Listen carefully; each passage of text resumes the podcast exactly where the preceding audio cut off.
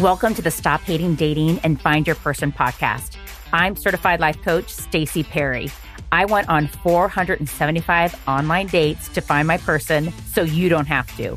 Each week, I'll teach you the skills and mindsets to confidently show up as yourself, interact in a way that's authentic to you, and gets you the relationship that you want. If you're ready to make dating and finding your person easier, more fun, and without all the unnecessary drama and BS, this podcast is for you. Welcome to episode 44 Dating Like a Sci Fi Movie. And it's the end of season one of the podcast. What if you were in a sci fi movie? You knew you had been in a long term relationship with the love of your life, but an evil antagonist had erased your memories of what each other looked like you did know how you made each other feel, but you would not be able to recognize them by sight. And the evil antagonist was a shapeshifter and tried to keep you apart. And in this movie, you had to recognize each other to free yourselves from the antagonist. How would you date then? And this is how I think you and I would both date if we were in this like dramatic sci fi thriller. We'd meet tons of people. We'd go on tons of dates. We'd meet people on the apps in real life and ask people to set us up. We'd be super open and vulnerable about who we are, our quirks, wants, desires, values, and vision for our life and our romantic relationship. Because we know we'd have to recognize how we feel together in order to break the spell and beat the evil antagonist. We'd be oh so curious, open to seeing the signs of our true love open to different types of people, exploring outside of our usual type. And guess how the evil antagonist would try to distract you from finding your person?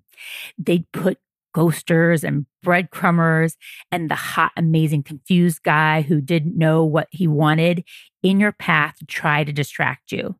They'd implant thoughts in your head about that dating apps sucking and that you need to lose weight first and that you're too old and your city sucks for dating. The antagonist would try to make you believe that you're broken and not enough and not worthy and too messed up to find an amazing partner.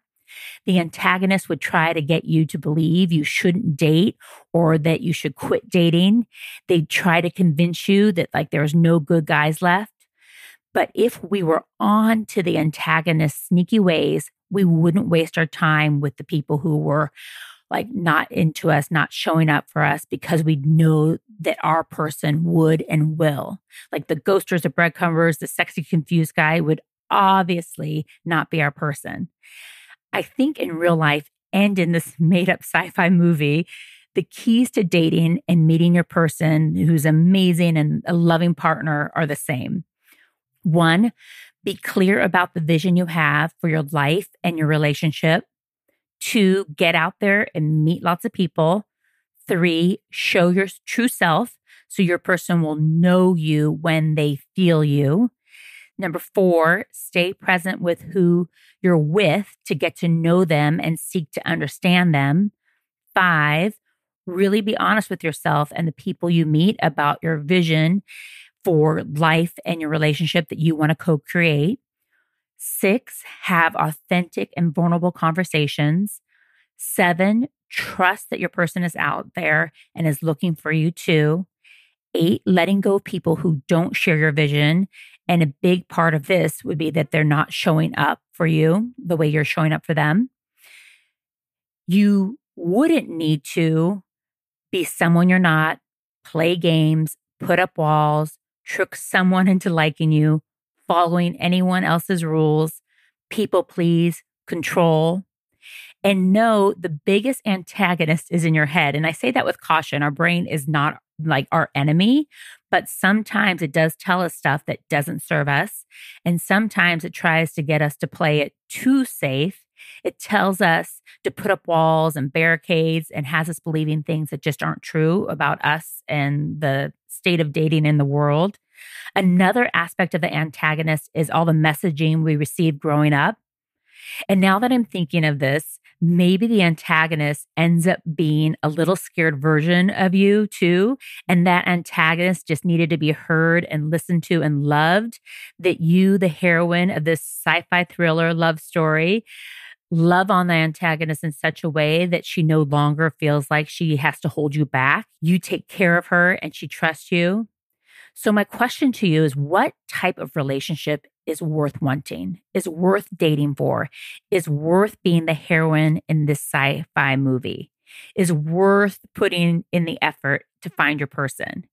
You can find a person who's aligned and in sync with you, where you have a deep trust and respect, loving communication, that you turn towards each other with empathy when things get tough, that you both show up vulnerably and authentically and transparently, that it is fun and full of laughter. Okay, so obviously this is like a messy screenplay or whatever you call it, but I was really feeling this today and wanted to share.